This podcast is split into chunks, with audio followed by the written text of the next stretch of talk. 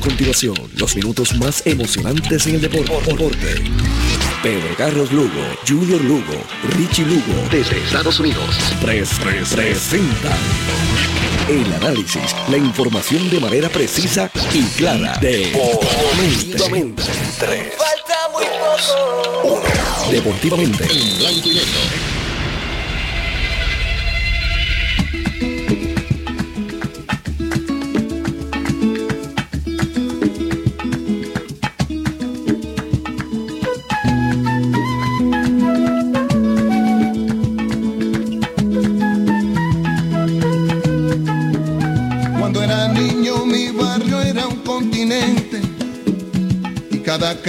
Un camino a la aventura. En cada esquina una memoria inolvidable, en cada cuarto una esperanza ya madura. En nuestros viajes de ida y vuelta a los luceros, fuimos piratas, saltimbanquis y vaqueros. Nuestra pobreza nunca conquistó el dinero, pero en las casas nunca se rindió la cama con la fe del que ganó, me despertaba con la paz del que aprendió. Que lo importante en esta vida es el tratar, que lo que cuesta es lo que no voy a olvidar. Crecí luchando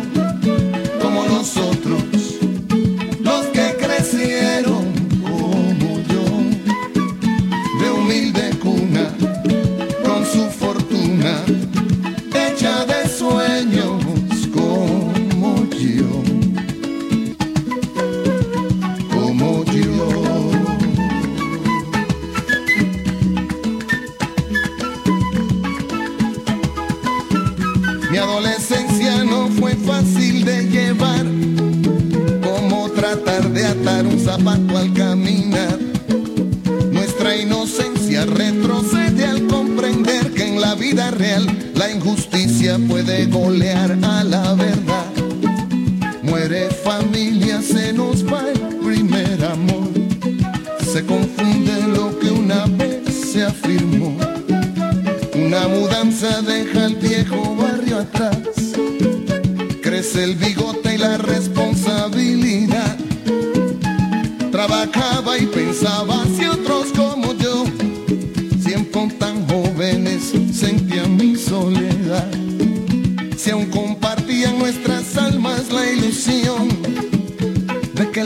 muchacho siempre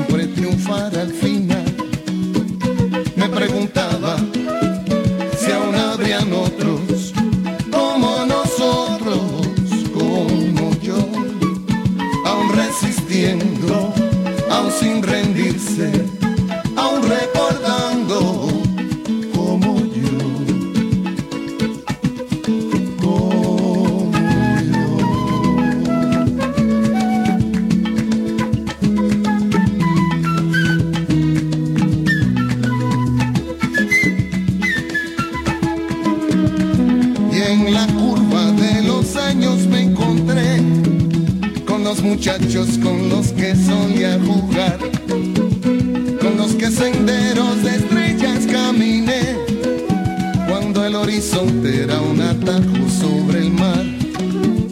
Y recobramos las memorias con café y nos tratamos aún de tú y no de usted y reafirmamos la lección que el tiempo da, que cuando hay vida siempre hay posibilidad.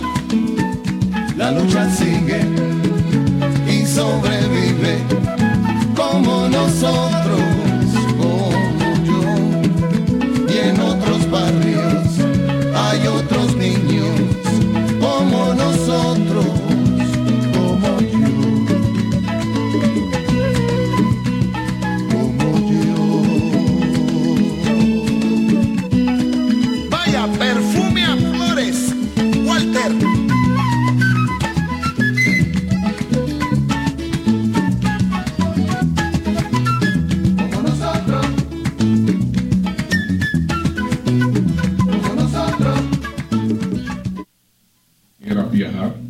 de Automeca Technical College, los profesionales de la mecánica, de Taller Vega, la ley y la fuerza en Ojalatería Pintura en el barrio Río Chiquito de Ponce, de Con Concreto Incorporado, compañía de construcción en general, llamate champú al 939-350-6060 y de CERT con la tecnología más avanzada a. Comenzamos la semana, la última semana del mes de noviembre. Ya noviembre eh, le estamos dando final, ya el miércoles es el día 30, el jueves estaremos a primero de diciembre, así que estamos ya a punto de comenzar, bueno, ya las navidades comenzaron aquí en Puerto Rico, así que, pero que se van a acentuar ahora cuando llegue, cuando llegue diciembre. Los tenemos para esta noche, como siempre, Alfredo Tizaya nos va a estar analizando el balompié que se está celebrando en Qatar, la Copa, la Copa Mundo.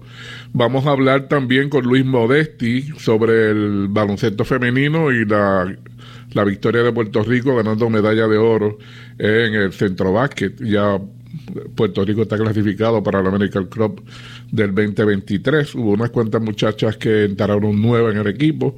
De eso vamos a hablar con Luis Modesti y vamos a hablar también con Ariel Díaz eh, hablar de voleibol, la serie que están, ya hay dos equipos que ya pasaron a la serie semifinal y las otras dos posiciones pues se decidirán esta semana con los juegos con los juegos que faltan. Y entonces me imagino que la próxima semana estará estará comenzando bueno Ariel nos tendrá noticias de cómo será este Ariel está ahí, ok, para cómo será la, la serie, cómo serán los juegos, pero para que no hable de eso, Ariel Díaz. Buenas noches, Ariel. Buenas noches, Eliu, y buenas noches a toda la red de audiencia. Nuevamente un placer estar en el programa. Bueno, ya se está acercando al final de esta, de esta serie, ya hay dos equipos clasificados, eh, otro que quizás se pueda clasificar hoy, hay también alternativas que puede pasar. Me gustaría que nos contara sobre eso, Ariel. Pues, pues sí, Eliu, yo te diría que ya hay, hay tres equipos prácticamente hay tres cuartas partes de los equipos ya clasificados, solamente falta, eh, como quien dice, podría estar faltando entre uno a dos partidos. Eh, vamos por el grupo B primero, ¿verdad? Donde el viernes el equipo de Yauco eh, hizo, eh, hizo su trabajo defendiendo su cancha como local, derrotando al equipo de Carolina y eliminándolo de toda posibilidad de clasificar a la serie semifinal ya habíamos hablado sobre ese particular, que habíamos visto un equipo de Carolina que había ido bajando su nivel de juego, mientras que Yauco había mantenido un, un buen nivel. Eh, ahora lo que queda en ese grupo, Eliu, es ver eh, cómo entonces ya Guainabo, eh, ahí ya el Guainabo termina primero, porque Guainabo se gana al equipo de Yauco anoche en cuatro parciales, así que termina primero, y Yauco termina segundo en ese grupo, así que eh, Yauco ya automáticamente se cruza contra Naranjito, que aunque Naranjito le quede un juego contra Corozal, no es menos cierto que ya tiene tres victorias al haber derrotado al equipo de San Sebastián eh, el pasado viernes. Y entonces, eh, perdóname, Corozal derrota y entonces al, al equipo de, de, Naranjito ganarle anoche al equipo de, de San Sebastián, pues deja, eh, deja al equipo de San Sebastián entonces eh, con un récord de uno ganado y tres perdidos. ¿Qué sucede? Que esta noche juega el equipo de, de Corozal frente al equipo de Naranjito en otro ¿verdad? llamado duelo de la montaña, que hasta este momento ha sido solamente para un lado. Que no es duelo de la montaña, ¿no? eh, no, no ha sido duelo como tal, ya que Naranjito ha dominado relativamente bien, aunque han habido parciales bien cerrados pero Naranjito ha dominado esta serie eh, todo el tiempo. Naranjito Corozal no le ha ganado ni un solo juego y aunque esta noche el juego es en Corozal, realmente cuando uno ve, ¿verdad?, cómo ha estado jugando el equipo de Naranjito y Corozal, que depende más bien de, de que haya una, una ofensiva en común, cuando digo en común, me refiero a tres, cuatro participantes, realmente muy pocas las noches que lo han tenido porque en el banco pues no tiene la profundidad que tiene el equipo de los changos de Naranjito. Ya, los changos de Naranjito se han dado el lujo, por decirlo así, de tener a Riquito Vega en el banco, que ha sido que es un jugador que juega regular en cualquier equipo eh, y que ha jugado en el extranjero. Tienen al veterano Enrique Escalante también en el banco, que es un jugador que todavía le queda mucho voleibol. Tienen al otro líbero que estuvo enfermo, José Mulero, que también es un jugador regular en cualquier equipo.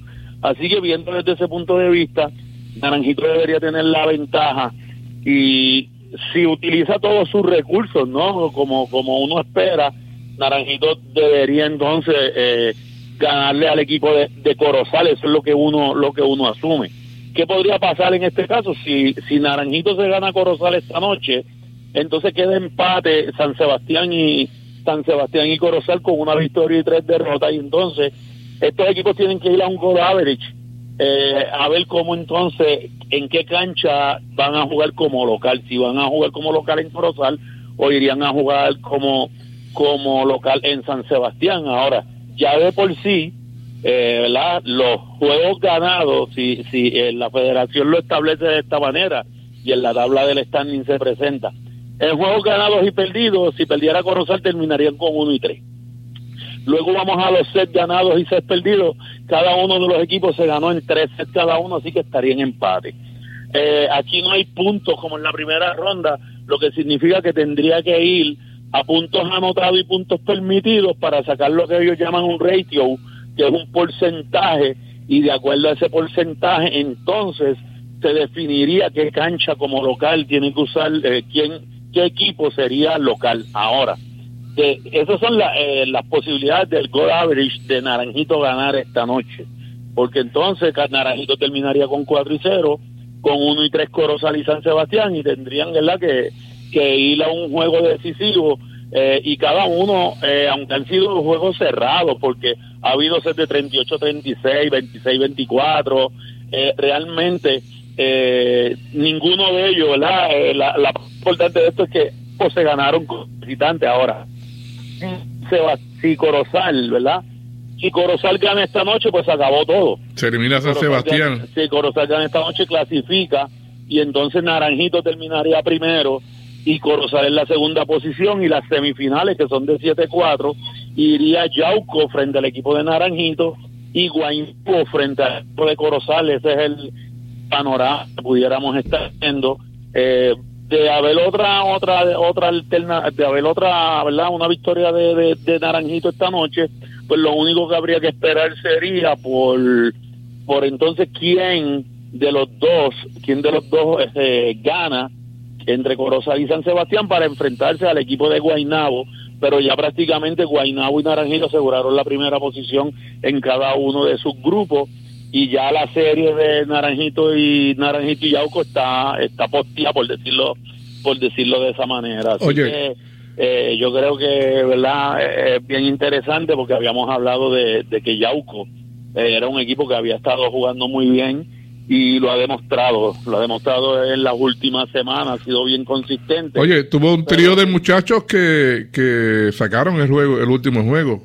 Sebastián Negrón, Eddie Rivera y Jesse Colón, todos aportaron en, doble figura. es, un, es, un, es, un, es un equipo es un equipo joven eh, que tiene que es un equipo joven con algunos veteranos como Jesse, como Eddie Rivera, eh, verdad que, que son jugadores eh, veteranos, pero tienen entre sus filas pues a, a, a, Sebastián Negrón que así es un opuesto que ha estado dominando la liga, al Libero Maizanet que ha sido una, un, tremendo, ha hecho un tremendo trabajo este año.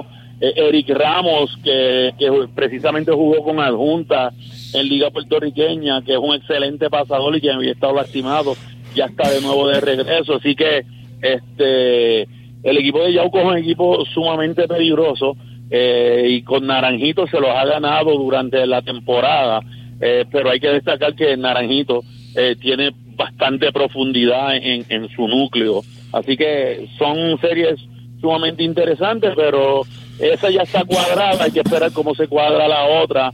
Eh, y al fin del camino, sin, sin restarle mérito a nadie, puede puede puede ir para cualquier lado y, cada equipo cada noche se puede cruz se puede verdad eh, puede ganar eh, o puede perder pero parece ir encaminado a que pudiera ser eh, de acuerdo como yo lo veo, una serie final probablemente entre Guaynabo y el equipo de Naranjito, pero es muy pronto para hablar sobre ese particular porque son series de 7-4 y hay que esperar los resultados y se han jugado bien. Estos equipos se han jugado bien porque fíjate, Yauco le llegó a ganar a Naranjito y Guaynabo no ganó frente al equipo de Corozal más que el último juego durante la serie regular. Así de interesante está esto, que aunque uno lo pueda analizar desde acá de otra manera, pues no es menos cierto que cuando van entre los juegos entre ellos han sido juegos bien luchados.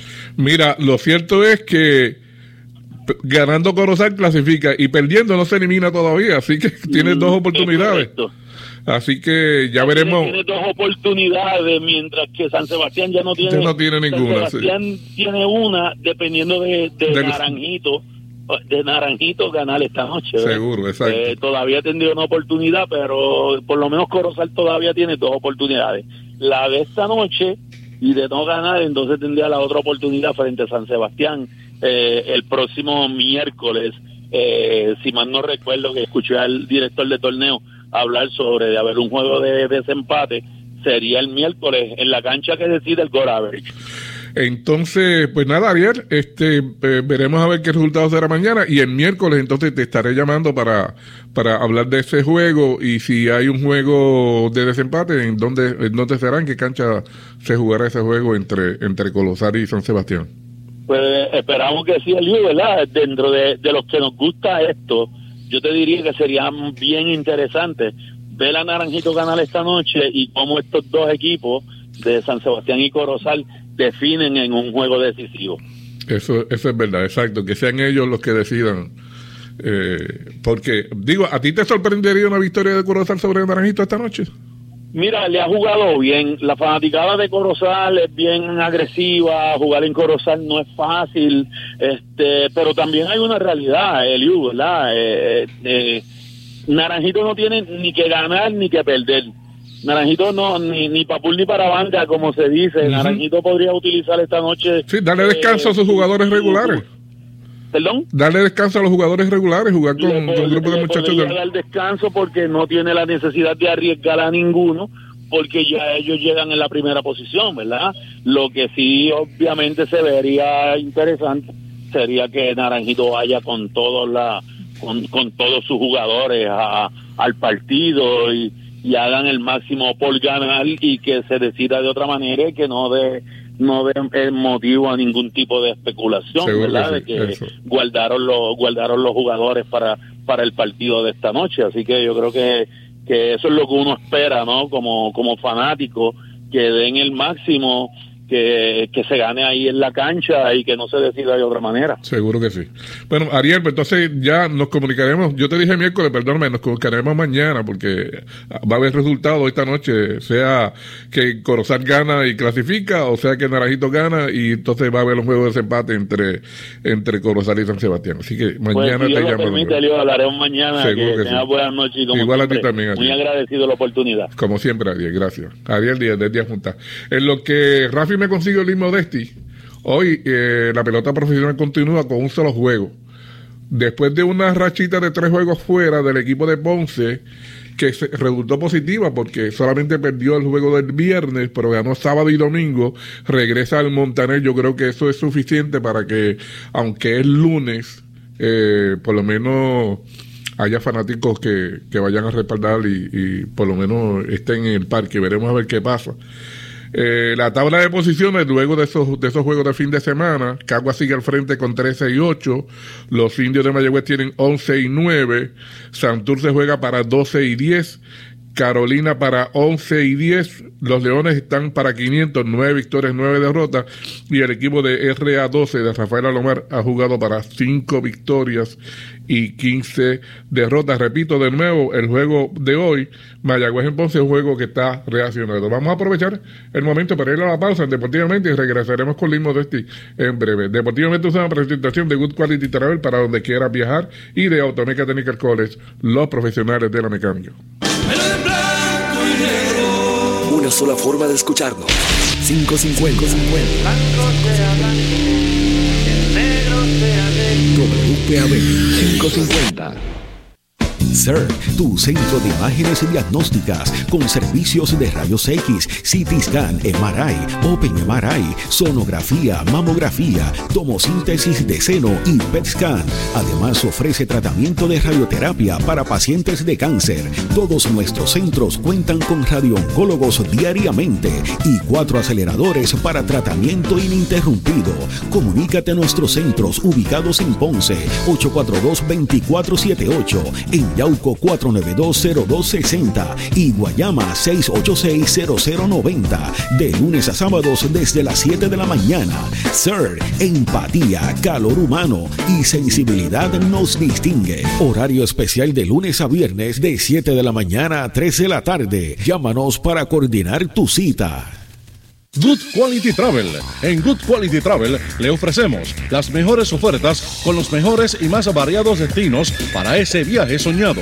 Llámenos a los teléfonos 284-1407, 284-1410 y libre de costo al 635-0263 para ayudarlos a planificar su viaje. Good Quality Travel. A donde quieras viajar. El Club Recreativo Cultural Valle Alto celebrará la 44 Fiesta Nacional Toñín Romero los días 2, 3, 4 de diciembre en el área recreativa de la urbanización Valle Alto de Ponce. Se le rinde homenaje póstumo al cantor del campo y del pueblo, Toñín Romero. La misma será dedicada al destacado músico y joven trovador Rafael Romero Rosario, en reconocimiento a su valiosa aportación en beneficio de nuestra música típica y tradición puertorriqueña. Además, se le hará entrega del premio Toñín Romero al destacado trovador y compositor, señor Jovino González Rodríguez. Entre los artistas invitados están Grupo Sazón Criollo, Miguel Santiago Díaz y Ecos de Borinquen, el trío Calani, Rafael Romero Rosario y su grupo Lírica Cultural, Samuel Quijano y su conjunto samaritano con el trovador invitado, Omar Santiago Fuentes y la Tuna de Calley. Se invita a todo el pueblo de Puerto Rico a disfrutar de esta tradicional fiesta. Auspicia Credicentro Coop, Ponce, Barranquita, Orocovis, Bayamón y Tuabaja. Y ahora continúa deportivamente en blanco y negro por WPAB 550. Regresamos a WPAB 550, digo, regresamos deportivamente en blanco y negro. Me fui en blanco ahí. Es una presentación de Taller Vega, la ley y la fuerza en hojalatería y pintura en el barrio Río Chiquito de Ponce, de Con Concreto Incorporado, con de construcción en general y de CERT con la, con la tecnología más avanzada a su alcance. Vamos a hablar del centro básquet eh, que se celebró este fin de semana, donde el equipo de Puerto Rico, las chicas de Puerto Rico, eh, ganaron cómodo y ganaron su tercera medalla en forma consecutiva en juegos de centro básquet. Y para hablar de eso, Luis este Luis, buenas noches. Buenas noches, ¿cómo estás, Luis? Todo bien, Luis, qué bueno tenerte de nuevo para que nos hables sobre, sobre esa, ese trabajo de, de, las chicas que siguen funcionando muy bien, a pesar de que eh, creo que leí por ahí, me, me, vas a, me vas a comentar de que había unas cuantas chicas nuevas eh, probándose en el, equipo nacional femenino. Sí, bueno, eh, en la, por la situación, ¿verdad? por eso, exacto. Ajá. No, que por eso mismo, por la situación de que no las puedes no las pueden terminar de tenerlas completas a todas, pues obviamente entran un par de muchachas que, que ustedes la, verán y verán cómo, cómo trabajan. Sí, eh, por ejemplo, Talaya Aguirante, que es la hermana de Arel Aguirante, que está en colegial, debutó con el equipo nacional.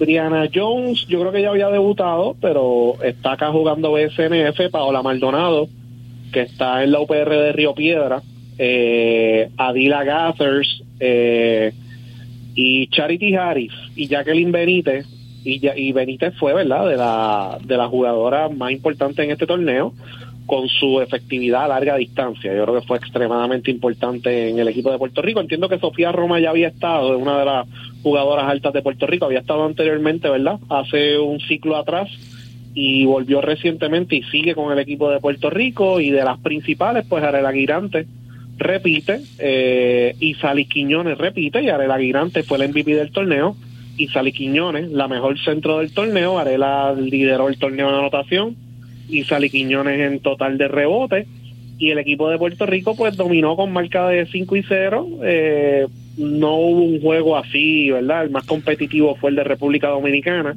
y los primeros minutos de la final contra México, fuera de eso los demás partidos pues fueron con marcadores bastante abiertos y yo creo que el más impresionante fue la victoria de Cuba por 37 puntos, eh, porque Cuba por muchísimos años fue una potencia en Centroamérica y el Caribe, ganando 12 centrovasques consecutivos y en los últimos ocho años no no tienen esa potencia, ¿verdad? No, no son esa potencia que eran antes.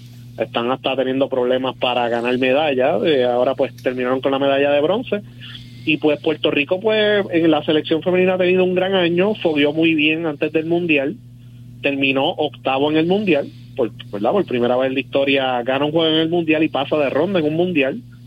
Y ahora domina por tercer centro básquet consecutivo este torneo y la y entonces eh, tiene 15 victorias al hilo en este torneo y entonces eh, gana su cuarto torneo porque la primera vez que ganó fue en el 2010 con un centro básquet en Mayagüez y también ganó el centroamericano. Así que es importante el trabajo que ha hecho Jerry Batista, reclutando jugadoras nuevas, haciendo ese recambio generacional con jugadoras de calidad, muchas de ellas saliendo de NCAA y empezando su carrera profesional, como el caso de Girante. Girante no tiene más de dos años como profesional y ya ha jugado en la WNBA. Y entonces, eh, manteniendo ese recambio con jugadoras de calidad y con jugadoras, ¿verdad?, que tienen proyección de cara al futuro, magnativizaron una jugadora, Maya Hollingshed, que jugó en el pasado mundial. Así que de cara al futuro, Puerto Rico, pues para mantenerse ahí entre las mejores del mundo, eh, a lo mejor necesita otra jugadora de estatura, eh, porque lo que tiene es a Isali, a Hollingshed, que es la nacional naturalizada, y Sofía Roma, no hay más nada. Y entonces donde nos dominan esos equipos de Suramérica, Europa, Asia, en estatura, específicamente en la pintura, porque en las demás posiciones Puerto Rico está bien cubierto de las posiciones de la 1 a la 3 y con jugadoras de mucha habilidad y muy buenas anotadoras. Así que es cuestión de ver, conseguir esa jugadora alta que le dé profundidad a esas posiciones en la pintura. Y este equipo, todas son jóvenes, todas son jóvenes Así que vamos a tener el equipo femenino compitiendo a un alto nivel por los próximos dos ciclos mínimo. Eh, porque estas jugadoras son de 22, 23, 25 años, así que vamos a tener un par de ciclos buenos con este equipo. Oye, Luis, ¿y se está siguiendo de cerca en el NCAA alguna puertorriqueña, como tú dices, que, que, que den la altura para, para, para trabajar y, y, llenar lo que realmente nos falta, que, que jugadoras de altura en el centro? Por ahora, pues no, no se ha identificado. Por ahora no se ha identificado, ¿no? Por eso se naturalizó una jugadora para el Mundial. Pero ya de high school se están identificando unas jugadoras que posiblemente ya en los próximos años estarían entrando y que podrían resolver, ¿verdad?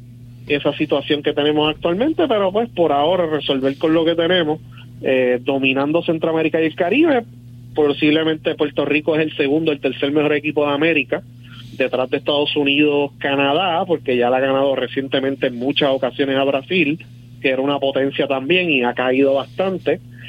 Y entonces ya cuando se va a brincar a lo que es Europa y China, eh, Corea, pues esos equipos pues tienen mucha profundidad en la pintura y es donde los únicos nos pueden dominar pero en las demás posiciones hasta ahora estamos bien cubiertos. Así que lo que tienen identificado, pues son jugadoras que todavía están en high school, que posiblemente en un futuro pues podrían entrar para Puerto Rico. Y lo único que me preocupa de, de verdad del baloncesto femenino en Puerto Rico es que no hay taller para las jugadoras. Entonces las tienen que identificar temprano y enviarlas a Estados Unidos, porque aquí no hay mucho taller para desarrollar esas jugadoras y pues eh, muchas de estas jugadoras no son desarrolladas en Puerto Rico, así que hay que ver de qué manera eh, se puede hacer un plan de trabajo para que se puedan, ¿verdad? Identificar esas jugadoras, crear algún tipo, ¿verdad? De torneo en Puerto Rico de alto nivel en verano o algo así, eh, no, no estoy hablando profesional, sino categorías menores, y que esas jugadoras pues tengan buenos intercambios, ¿verdad? Fogueando, jugando en Estados Unidos, fogueando contra equipos europeos juveniles, para entonces, ¿verdad?, tener un poquito más de presencia local en esos equipos nacionales, porque ahora mismo lo que tenemos son dos, de Puerto Rico, y se han tenido que ir a Estados Unidos la mayoría de ellas.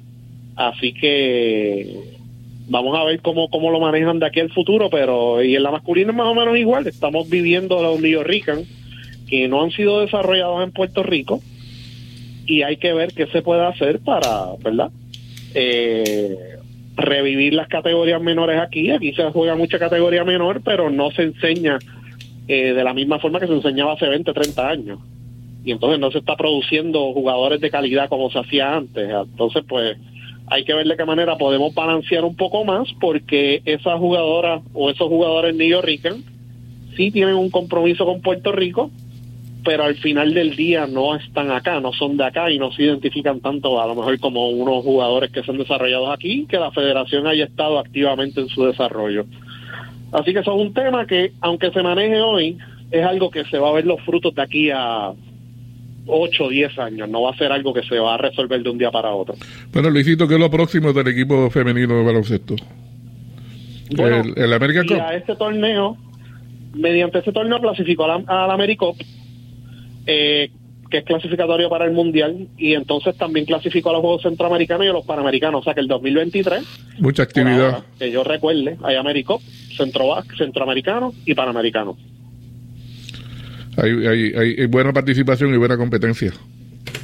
Por lo menos sí, específicamente esos panamericanos yo creo que van a ser muy buenos para el equipo de Puerto Rico y entonces, ¿verdad? Ese Américo que ahí entonces cruzamos y vamos con Brasil, vamos con Estados Unidos, vamos con Canadá para medir fuerza, eso es bien importante para eventualmente ser competitivo contra esos equipos, específicamente Estados Unidos que es un equipo pues que obviamente nos da problemas por la profundidad que tienen allá abajo en la pintura.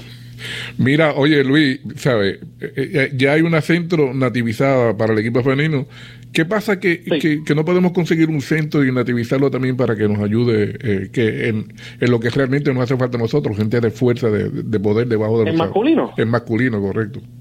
Bueno, eh, tienen Parece que, hay reace, que no, no, como que mucha gente no acepta en que Óyeme, si equipos grandes como España han nativizado también jugadores, ¿por qué Puerto Rico no puede España nativizó un jugador que nunca ha pisado España para jugar en su liga. Imagínate. Hay que dejarse de cosas. Si, ya, los, si ya los jugadores, o sea, eh, FIBA ya cambió. Y FIBA, pues, las federaciones están utilizando, ¿verdad? porque tú sabes que los ciclos en desarrollo, pues hay temporadas altas, ¿verdad?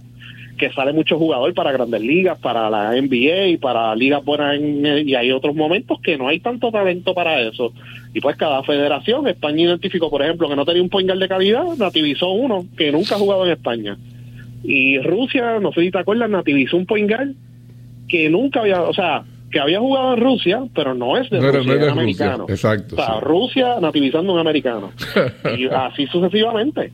Y pues Puerto Rico tiene que buscar la forma, ¿verdad? Ya lo hizo, ya lo hizo con Romero, ¿verdad? Y está esa limitación de uno por torneo, pero aquí está, por ejemplo, el ONU, que pues mide siete pies, nunca ha jugado de Nigeria, vive en Puerto Rico, que si se, ¿verdad? Se amplía esa regla de tener un nativizado y se puede tener dos, pues deberían hacerlo. O algún otro refuerzo de BCN. Ya se tumbó el mito de que aquí no se puede nativizar refuerzos, se puede nativizar para el equipo nacional cualquier persona. Cualquier persona. Así que eso lo, hacían antes para no para no tener una confrontación, ¿verdad?, con los equipos de BCN, pero lo que es FIBA, los procesos que hace FIBA son aparte a lo que a a la elegibilidad del BCN. Así que cualquier refuerzo que venga aquí a dominarlo, pues nativizar fácilmente y ya se lo demostró en la femenina que no es un proceso muy difícil. En un par de meses ya estaba nativizada la, la centro. Así que vamos a ver si lo hacen. O sea, es la realidad que tenemos. Si no estamos sacando jugadores del patio que pueden ser de calidad para torneos. Hay, que, hay que conseguirlo, hay que conseguirlo. Hay que nativizarlo. seguro, hay que conseguirlo, seguro que sí. Sí. Bueno, Licito, ¿algo más que, que nos quieras informar? Bueno, no. Ya por lo menos se acaban los torneos del equipo nacional para este año, así que ya hay tres torneos confirmados para la selección femenina y la masculina pues juega en febrero en la ventana, así que vamos a ver qué equipo pueden traer porque Puerto Rico tiene que ganar lo que le queda y yo que México pierde un juego y Puerto Rico ganar uno para entonces clasificar al mundial. Vamos, veremos. El próximo año también. Seguro que sí. Pero Luisito, como siempre, muchas gracias por participar en el programa. Gracias a ti, bien. Seguro. Luisito Modesti, Luis hablándonos sobre el básquet femenino. Vamos a ir a la pausa para entonces venir con el Alfredo Ortizaya para hablar de... Ah, ¿ya lo tienes ahí? Ah, Ok, pues vamos a, vamos a coger la pasa para poder correr, estar, estar con él en, todo en, todo lo que quiera. Deportivamente es una presentación de Taller Vega, la ley y la fuerza en Ojalatería y Pintura en el barrio Río Chiquito de Ponce, de con concreto incorporado, compañía de construcción en general, llámate a champú al 939-350-6060 y de CERT, con la tecnología más avanzada a su alcance cuando acelera el ritmo del deporte. Y llevamos el resultado al momento, deportivamente, en blanco y negro. CERT, tu centro de imágenes diagnósticas con servicios de rayos X, CT scan, MRI, Open MRI, sonografía, mamografía, tomosíntesis de seno y PET scan. Además ofrece tratamiento de radioterapia para pacientes de cáncer. Todos nuestros centros cuentan con radiooncólogos diariamente y cuatro aceleradores para tratamiento ininterrumpido. Comunícate a nuestros centros ubicados en Ponce 842 2478 en Yauco 4920260 y Guayama 6860090. De lunes a sábados desde las 7 de la mañana. Sir, empatía, calor humano y sensibilidad nos distingue. Horario especial de lunes a viernes de 7 de la mañana a 3 de la tarde. Llámanos para coordinar tu cita. Good Quality Travel. En Good Quality Travel le ofrecemos las mejores ofertas con los mejores y más variados destinos para ese viaje soñado. Llámenos a los teléfonos 284-1407, 284-1410 y libre de costo al 635-0263 para ayudarlos a planificar su viaje. Good Quality Travel. A donde quieras viajar.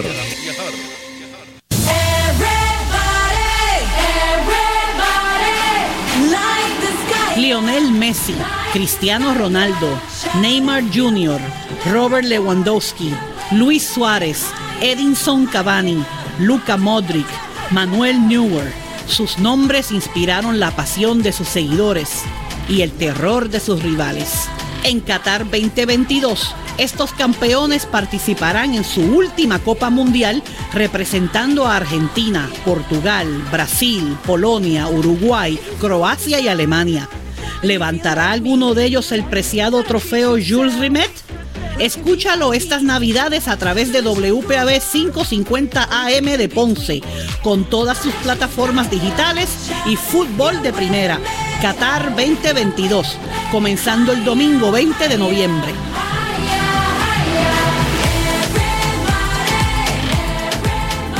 Y ahora continúa deportivamente en blanco y negro por WPAB 550. Regresamos a Deportivamente, que es una presentación de Good Quality Travel a donde quieras viajar y de Automeca Technical College, los profesionales de la mecánica. Vamos al fútbol. Buenas noches, Alfredo.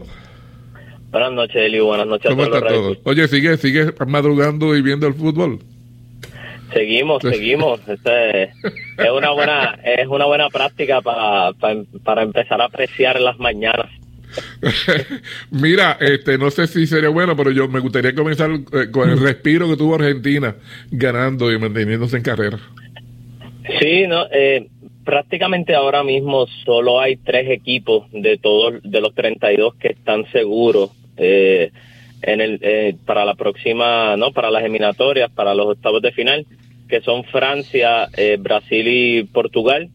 Eh, los demás todavía, todavía están en veremos el propio Argentina. Eh, esta victoria contra México fue una victoria que a más de 40 millones de argentinos fue las ciudades parecían fantasmas y, y cuando Messi anotó ese gol cogió vida el país entero y, y, y, obviamente fue contra un, un rival que es México que, ok, a pesar de que México no tiene ningún mundial, ninguna copa, y Argentina tiene dos, eh, en nuestro continente, ¿no? En nuestra confederación, los titanes son México y Estados Unidos. Estados Unidos. Obviamente en la Conmebol, en la de Sudamérica, pues Argentina, Brasil, pero en otras palabras, lo que quiero decir con eso es que se estaban enfrentando dos potencias del fútbol, se estaban enfrentando dos equipos buenísimos que tienen estilos diferentes, pero eh, que hubo mucho al, alrededor que eh, en cierta parte puede decir que afectó. Eh, los, varios mexicanos criticaron la alineación que puso el, el coach de, de México. Eh, Martino, le dicen el Tata, que es argentino, que es argentino y obviamente ya en varios medios le han llamado hasta el caballo de Troya. Eh, Ya, ya lo están poniendo de que lo hizo de maldad, de que lo hizo para que Argentina ganara. Cuando yo, pues, yo ahí no me meto porque obviamente eso, uno no sabe lo que pasa este, en, los vestuarios, solamente ellos, pero eh, creo que para mí en, en, en tema futbolístico él se arriesgó un poco poniendo el cuadro que puso. Creo que uno de los mejores mediocampistas de México, eh, yo pensaba que lo iba a poner de inicio, no lo puso. Creo que él lo que quería era ganar ese partido porque sabía que México necesitaba también los tres puntos igual que Argentina. Obviamente, a pesar de que México pues ya venía con un empate, ¿no? Eh, pues eh, le daba cierta chance que de, sentirse un poco más tranquilo que Argentina. Y por eso, pues, con ese grito de guerra, por decir una manera, de los dos goles, eh, el segundo de Enzo Fernández, que, que es un jovencito que, que el, de los, como siempre te, te he dicho, Eliu, que el, el Mundial le abre la puerta a muchos jóvenes para, para equipos grandes. Eh, este, este jovencito, Enzo Fernández, que es argentino, eh, jugaba en Defensa y Justicia en, en Argentina, un equipo modesto, y después pasó al equipo más importante de Argentina, que es River Plate, y después de ahí eh, pasó al Benfica, que es uno de los equipos más importantes de Portugal, y, y por lo visto no tiene techo. Eh, se, se desarrolló muy bien en el fútbol y por eso el 2 a 0 fue un golazo, fue prácticamente uno de los goles más lindos que había hasta ahora en el Mundial. Pero vuelvo y digo, todavía Argentina no está seguro. Eh, es un es un grupo que puede ser para cualquiera todavía, Elio. Estamos hablando del grupo C, en donde está Polonia también y Arabia Saudita, que todos pues, recordamos que Arabia Saudita le ganó. Y ahora Arabia le toca contra México. Eh, y obviamente pues Polonia con Argentina, un partido muy difícil. Eh, los polacos pudieron ganar ese, ese partido contra Arabia Saudita que les dio la chance. Ahora mismo son los líderes del grupo C y, y pues Argentina está segundo. Eh, claro, si Arabia Saudita le gana a México, eh, Argentina, se, a pesar de que Argentina le gana a Polonia por, este, por, por, si no me equivoco, por diferencia de goles, eh, Arabia Saudita puede eh, pasar por encima de Argentina y Argentina quedará eliminado. So que todavía ese grupo no está seguro para nada. Y es algo, y, es algo que pues claro, le da cierta cierto alivio, ¿no? Por- porque se, se quitaron un cuco de encima, como es México, que a pesar de que ya prácticamente los últimos ocho encuentros o diez, en México no ha podido con Argentina, porque es que hay que, obviamente el fútbol argentino, con los jugadores que tiene, pues sí, hay que admitirlo, es superior, pero eso no quita que en nuestro continente México no sea una de las potencias más grandes. y eso también habla del nivel del fútbol de nosotros, el cual deberíamos aspirar, ¿no? Eso es, eso tenemos que dejárnoslo ver porque es algo que llama mucho la atención. En- y eso fue, eh, te estoy hablando del sábado, porque obviamente pues, deportivamente no hay, hay fines de semana, pero el otro partido de ese, de ese sábado, el de Francia y Dinamarca, que ahí fue donde cualificaron, se acabó 2 a 1. Como te dije, Polonia 2 a 0. Y sorpresivamente Australia este le ganó 1 a 0 a Túnez, que pues es en el grupo D, en el grupo que está Francia y Dinamarca, que pues vamos a ver qué pasa con los, con los canguros en, en esa última fecha. Oye, eh, Eh, perdóname, perdóname, Alfredo, eh, y te quería comentar algo antes de que sacamos de, de Argentina. ¿Realmente Messi pateó la camiseta de, de México? No, Sí, no, no, no. Que hay un chisme por eso. Sí, sí, eh, lo de Canelo. eh, Lo de creo, Canelo, sí. obviamente, obviamente el boxeador Canelo Álvarez yo creo que está exagerando, bueno, no creo, eh, sé que está exagerando y también está hablando desde los sentimientos, está hablando hablando como borico, está mordido, Eliu. O Ajá. sea, literalmente está mordido, sabe, Eh, es un mal perdedor porque el que sabe de boxeo sabe que Canelo es un mal perdedor cuando en las peleas. Eh, estamos hablando de una persona que, que es bien problemático y, y obviamente estamos hablando de Messi, que no se mete con nadie. Si no me equivoco, lo, lo más que le han dado es una o dos tarjetas rojas, es bien raro. Eh, o sea, no, no, no, no tiene tanta polémica como ha tenido Cristiano Ronaldo. Es más, en el video se nota que es lo que se estaba tratando de quitar las botas, ¿no? Lo- las zapatillas de fútbol. Y mientras se está quitando, obviamente cuando uno se la quita, ¿no? Que los dedos del pie en el talón de Aquiles, empujándolo, pues en ese momento es que con ese pie que está tratando de quitarse esa bota, levanta la camisa y parece como si le estuviera. Sea, el video está ahí, la gente lo puede ver, no, no simplemente dejarse llevar de las fotos, porque las fotos es lo más fácil de manipular. eh, ver el video completo y se pueden dar cuenta que ellos estaban en un momento de éxtasis, lo que estaban eran cantando que querían la tercera Copa Mundial, eso de pensar de camiseta y prácticamente se tiró a, la, a, muchísima gente en contra, hasta de su propio país, eh, ah. eh, jugadores de alto nivel de fútbol también ya le han dicho que no sé qué estás hablando, eh, o sea, no, eso no fue lo que pasó, eso que es algo que va a traer telas, pero si hay alguien que no debería contestar, porque es que no hizo nada malo es Messi y efectivamente no, ha, no ha dicho nada, no ha dicho nada, sí, exacto. No, no, él no, él no se mete en polémica. Eh, la, la, la, polémica que él tuvo, que fue por los problemas legales de, impuestos en España, eh, se supo que en, realidad fue todo con el papá y, unos errores financieros allá. Él no tenía que ver nada porque pues, él filmaba lo que su papá le decía, porque es su, es su manejador.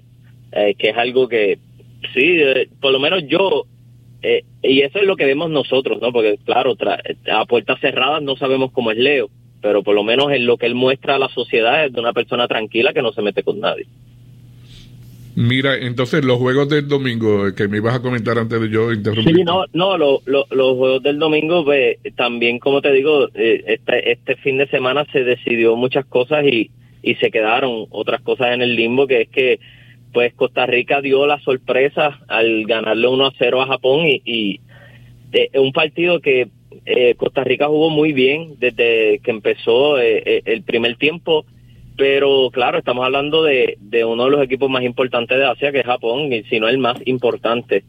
Y, y hasta lo último, que fue que Costa Rica pudo anotar que fue en el minuto 80, 81, gol de Fuller, el que que fue el que le da la esperanza a Costa Rica, porque ahora mismo Costa Rica, pues, si perdía este, ahí sí se despedía, pero estamos hablando de que Costa Rica ahora tiene chance de pasar nuevamente, después de esa goleada que le dio este España de 7 a, 7 a 0, si no me equivoco, o sea, que, que te estoy hablando de, de que eso es lo bueno de tener tres partidos solamente para poder cualificar, porque hace lo hace más dramático. Y pues ahora mismo con esa victoria de, de Costa Rica, pues ponen aprietos también a Japón. Eh, obviamente estoy hablando del grupo E, que es en el que está España-Alemania, y ese fue el, plato fuerte del domingo, que España fue superior, Elio, y te lo digo de corazón, pero eh, y Alemania no se esperaba, no se esperaba ese fútbol, yo creo, de, de España. Es, más para decirte, eh, Alemania se veía hasta un poco lento, hasta un poco lento, el partido se acabó uno a uno, pero España eh, necesitaba la victoria para poder decirle adiós a Alemania y eliminar a Alemania y no, y no tener más break. Pero con este empate todavía Alemania tiene break. Que eso, es, eso suena raro, ¿no? Que perdió el primero y empató este y todavía tiene chance. Sí, pues matemáticamente sí. Eh, y obviamente en entre medio de esos, de esos partidos estuvo el de Bélgica-Marruecos, el de Croacia y Canadá, que esos son los del grupo F Marruecos dio la sorpresa el domingo, le ganó a Bélgica eh, 2 a 0. Eh, que, y creo que uno de los mejores jugadores de Bélgica cometió una irresponsabilidad en decir que, que su equipo, que ellos ya no están para aspirar a la Copa del Mundo ahora mismo, no son favoritos porque están viejos, diciendo eso a sus propios compañeros. Eh, creo que es una falta, no sé qué está pasando en el vestuario para que uno de los mejores jugadores de esa selección diga eso en, en, en, entrevistas eh, y eso se va a saber a nivel mundial. Eh, anímicamente no sé qué está pasando en esa selección que siempre se ha dicho que es una de las mejores del mundo. Y Croacia volvió a la vida. Croacia eliminó lamentablemente a Canadá, pero Canadá pudo anotar su primer gol en un mundial en la historia a pesar de que le metieron cuatro. Mira, entonces está empatado con Qatar, que también anotó el primer gol en la historia. Sí, sí, no, eh, es que te digo, Eliu, eh, por eso es una de las cosas que que yo siempre digo, uno no se puede perder ninguno de los partidos, obvio que uno tiene que trabajar y todo eso, pero si tiene la oportunidad, ¿no? De no perderse ninguno. Eh, eh, es por eso mismo, es porque eh, muchos de esos equipos están por primera vez ahí y tú no sabes si van a hacer historia. tú no sabes qué puede pasar. Es lo mismo con Japón y Alemania. Si no me equivoco, es la primera vez que pasa. Es que Japón le gana a Alemania. Eso, eso. Pero, anyway, en el grupo E, eh, España está primero con cuatro puntos, Japón con tres, Costa Rica con tres y Alemania con uno. Eh, ahora, ahora va, pues obviamente Japón con España y Alemania con Costa Rica. Lo que se espera es que Alemania le gane a Costa Rica y entonces pues ahí pues Alemania tenga chance y que España le gane a Japón y eso le daría la chance a, Alemania porque porque Japón tiene tres puntos y si España le gana a Japón pues ahí ya son eh, siete puntos eh, exacto sí sino siete puntos porque serán tres puntos más. Y entonces pues claro Alemania tendría cuatro. Pero si Costa Rica gana pues estamos hablando de que ya son seis puntos y si Japón pierde pues pura vida. Eh, eh, Costa Rica y, y España cualificarían.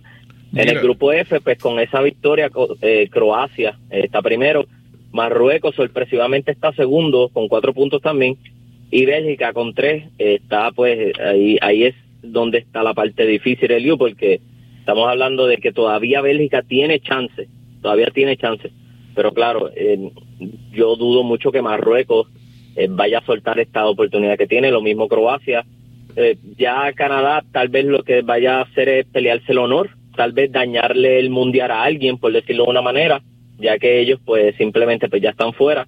So que todavía está bien interesante ese grupo, ese grupo de ahí. Mira, este, ¿cuándo va a cancha a Brasil? No, Bra- Bra- Brasil fue hoy. Ah, Brasil fue hoy, Brasil fue hoy, sí. Eso, eh, tranquilo, que eso ya me indica que no pudiste ver el partido, no te preocupes, yo te voy a dar la explicación. no. Pero Neymar no jugó, ¿verdad? Porque habían dicho que Neymar Sí, no... lamenta- lamentablemente no, no pudo jugar, pero como te dije, jugó, yo te había mencionado a Lucas Paquetá, Sí, que era de los mejores jugadores pa- para esa posición, y efectivamente el director técnico Tite puso a Lucas Paquetá en, en el mediocampo para ah, ser del manejador del fútbol.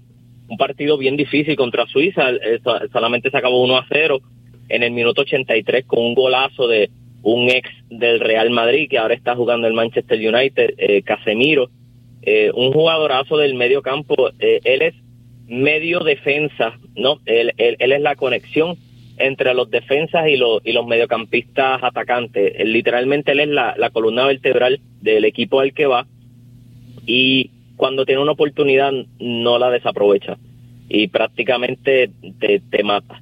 Y eso fue lo que pasó, metió un golazo. Eh, los que quieran ver la repetición, está obviamente está en las redes, en YouTube. Eh, súper lindo el gol. Eh, pues ahí Suiza, pues lamentablemente, pues ya estamos hablando de que Brasil va cogiendo, eh, lamentablemente para los rivales, pero para los fanáticos de, Brasil esto le- les motiva. Brasil está cogiendo el auge de favoritos. Favorito para este mundial hay que tener mucho cuidado eh, con la pentacampeona porque por algo tiene cinco copas mundiales eh, y tiene muy buenos jugadores. Eh, antes de ese partido, que ese partido fue el de las del, del, del mediodía, el partido de las 6 de la mañana, hora de Puerto Rico, y el de las 9, eh, en esos dos en esos dos partidos nada más él hubo 11 goles. A veces a veces la gente se queja, ah, no hubo goles, pues mira, en estos dos hubo 11, 3 y 3 en uno y 3 y 2 en otro. Es que es así, ¿no? Pues Camerún y Serbia se acabó 3 a 3, fue un partidazo. Yo, yo te lo digo sinceramente, yo pensaba que los serbios se, iban a quedar con la victoria, pero no, Camerún dio la pelea y llegó hasta los últimos y se acabó 3 a 3, fue eh, épico. Y, y eso pone ese, el grupo G mucho más interesante. Por el grupo H, Corea del Sur y Ghana. Ghana, le, Ghana ganó. le ganó a Corea del Sur 3 a 2. Y, y pues eso es por el grupo H que se acabó hoy con el partido que fue uno de los más esperados de estos grupos, que es el de Portugal-Uruguay. Un partido que jugó Cristiano Ronaldo y el primer gol se lo habían dado a Cristiano Ronaldo, pero él- en, realidad no fue él, fue un centro que tiró su, su compañero de equipo eh, en, temporada, el que juega en Manchester, Bruno Fernández, tiró un pase y parecía una asistencia, pero perdón, pero se, se anotó. Él literalmente cogió una curva que el portero se confundió y parecía como si Cristiano le hubiera dado un cabezazo y al principio la FIFA le dio el gol a Cristiano. Pero después de ver la repetición, no, los dos goles que se anotó en ese partido, que Uruguay perdió 2 a 0, los dos fueron del compañero eh, portugués Bruno Fernández. De hecho, eh, el Uruguay ha sido una de las eh, sino una de las decepciones hasta ahora. Eh, se esperaba mucho más de, Uruguay por, por el equipo que tiene, por, por el equipo que llevó. Y con esta derrota, pues, pues, literalmente hace que, que las aspiraciones de Uruguay se vean mucho más difíciles, si no, si no están difíciles ya. Eh, como te dije, por, Portugal, Francia y, y Brasil ya son lo- los tres únicos calificados y en, y en ese último grupo del que te estaba hablando ahora, que era el grupo G y el grupo H, que Brasil primero con seis puntos, Suiza segundo con tres y Camerún y Serbia cada uno con uno. Suiza, Camerún y Serbia todavía se están peleando la, la segunda posición. Obviamente ya Brasil cualificó a pesar de que pierda. Eh, está cualificado ya por goles, por diferencia de goles y por goles en contra. No le han anotado ni un gol a Brasil. Quiere decir, esto- quiere decir eh, eh, Alfredo, que si no necesitan a Neymar para ese juego, no lo van a correr tampoco. No, no, no lo van a arriesgar y puede que hasta hagan una alineación de, de banco. Que, que te digo sinceramente, Liu, banco en, en Brasil es, es como si me estu- te- es otro te- equipo, es otro equipo. uno, o sea, una falta de respeto decir banco en Brasil. Porque, porque literalmente allí hay superestrellas, eh, eh, eh, todos, cada uno. Pero sí, ese, esa segunda posición, pues todavía, todavía está en veremos. Y por el grupo H, lo mismo, Portugal ya eh, seis puntos. Ellos sí le, han- le anotaron dos goles en contra, pero han anotado cinco goles a favor. Eh, Ghana está segundo con tres puntos y Corea del Sur y Uruguay un punto. So que todavía, todavía Uruguay tiene chance de cualificar, tener un partido dificilísimo contra Ghana. So que creo que creo que eh, es esa esa tercera fecha Eliu, va a ser una de las más tensas eh, para el fanático del fútbol y, y para estas selecciones.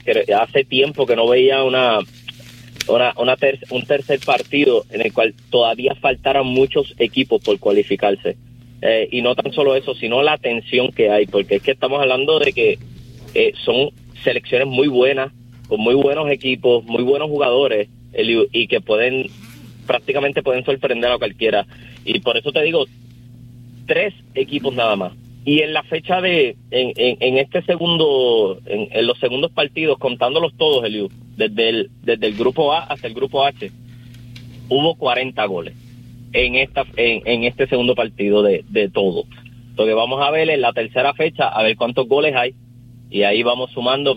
Eh, yo voy dando la estadística para que la gente entienda que, mira, eh, hay partidos que no tienen gol, pero hay. están ahí, los datos están ahí, no estoy, no estoy diciendo mentiras pero cada vez se va poniendo más interesante.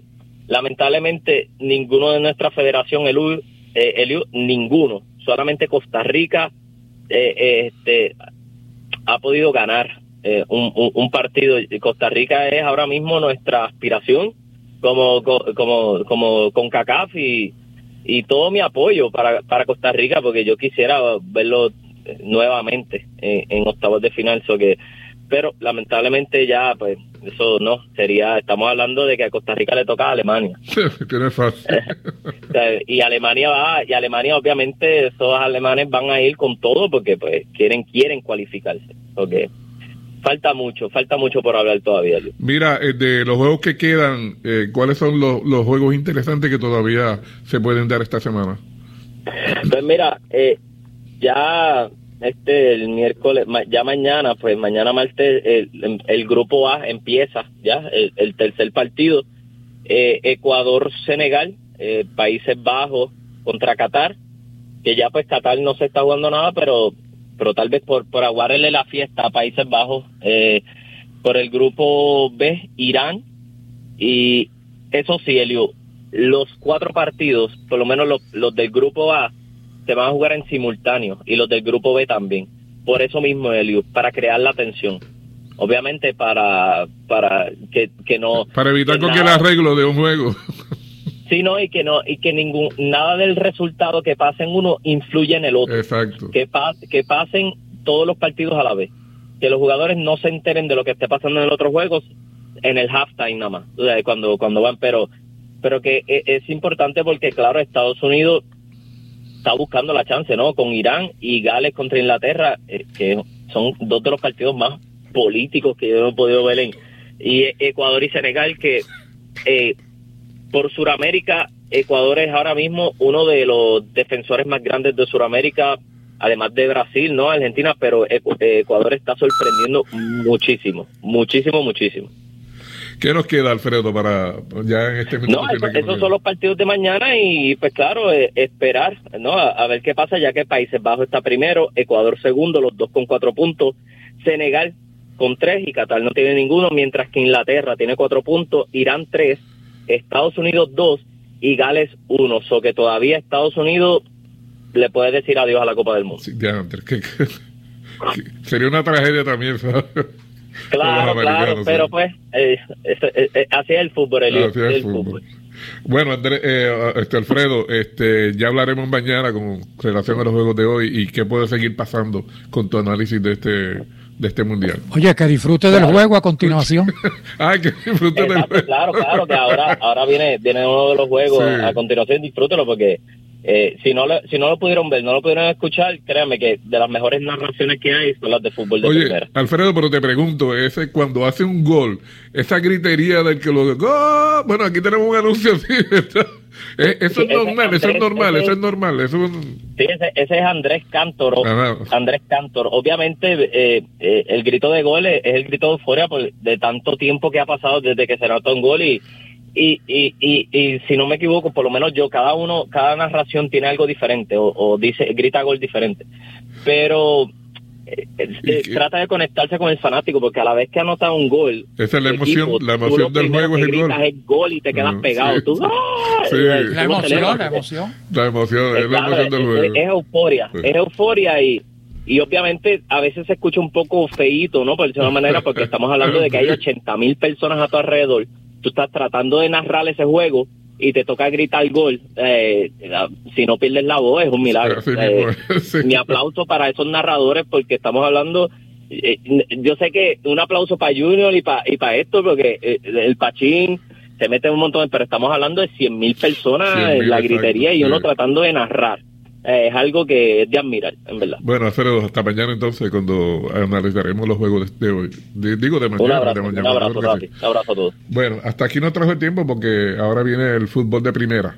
Así que yo regreso mañana. Sí, gol, gol. Yo regreso mañana a las 7 con el favor de Dios. Que tengan todos buenas noches. Escucharon de, de- Deportivamente, una producción de Junior Lugo, asistente creativo Adrián Ortiz. Mañana hay más en blanco y negro por WPB 11550.